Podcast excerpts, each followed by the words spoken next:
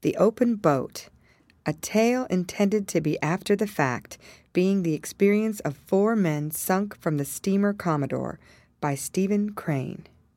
Chapter 1 None of them knew the color of the sky.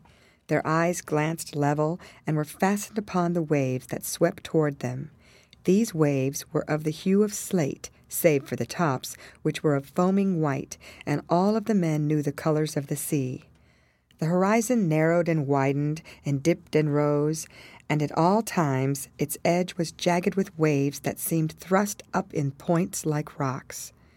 Many a man ought to have a bathtub larger than the boat which here rode upon the sea. These waves were most wrongfully and barbarously abrupt and tall, and each froth top was a problem in small boat navigation. The cook squatted in the bottom and looked with both eyes at the six inches of gunwale which separated him from the ocean. His sleeves were rolled over his fat forearms, and the two flaps of his unbuttoned vest dangled as he bent to bail out the boat. Often he said, God, that was a narrow clip. As he remarked it, he invariably gazed eastward over the broken sea. The oiler, steering with one of the two oars in the boat, sometimes raised himself suddenly to keep clear of water that swirled in over the stern. It was a thin little oar, and it seemed often ready to snap. The correspondent, pulling at the other oar, watched the waves and wondered why he was there. The injured captain, lying in the bow, was at this time buried in that profound dejection and indifference which comes temporarily, at least, to even the bravest and most enduring when, willy nilly, the firm fails, the army loses, the ship goes down.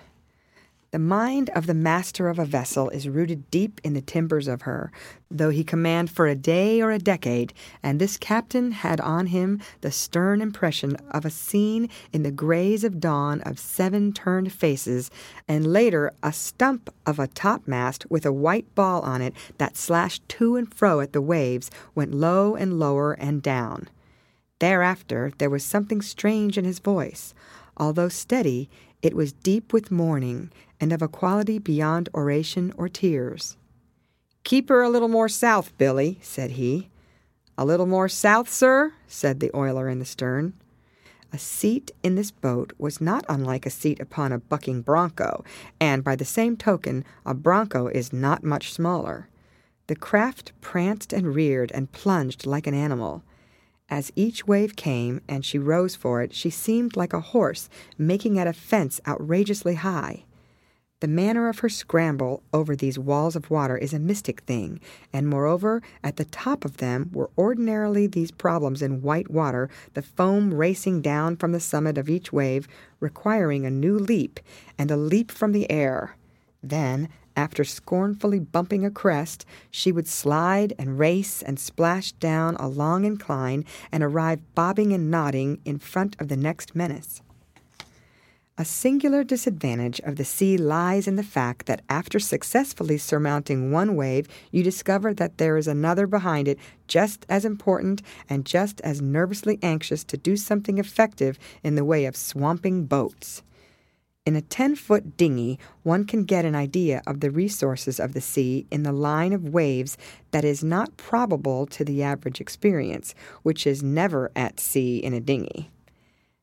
As each slaty wall of water approached, it shut all else from the view of the men in the boat, and it was not difficult to imagine that this particular wave was the final outburst of the ocean, the last effort of the grim water.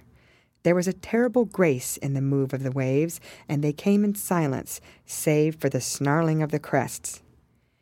In the wan light, the faces of the men must have been gray. Their eyes must have glinted in strange ways as they gazed steadily astern. Viewed from a balcony, the whole thing would doubtlessly have been weirdly picturesque, but the men in the boat had no time to see it, and if they had had leisure, there were other things to occupy their minds. The sun swung steadily up the sky, and they knew it was broad day because the color of the sea changed from slate to emerald green, streaked with amber lights, and the foam was like tumbling snow. The process of the breaking day was unknown to them. They were aware only of this effect upon the color of the waves that rolled toward them. In disjointed sentences, the cook and the correspondent argued as to the difference between a life saving station and a house of refuge. The cook had said, There's a house of refuge just north of the Mosquito Inlet light, and as soon as they see us, they'll come off in their boat and pick us up. As soon as who sees us? said the correspondent. The crew, said the cook. Houses of refuge don't have crews, said the correspondent. As I understand them, they are only places where clothes and grub are stored for the benefit of shipwrecked people. They don't carry crews. Oh, yes, they do, said the cook. No, they don't, said the correspondent. Well, we're not there yet, anyhow, said the oiler in the stern. Well, said the cook, perhaps it's not a house of refuge that I'm thinking of as being near Mosquito Inlet Light. Perhaps it's a life saving station. We're not there yet, said the oiler in the stern. End of chapter. Read by Lorraine Montgomery for Lit to Go on the web at fcit.usf.edu.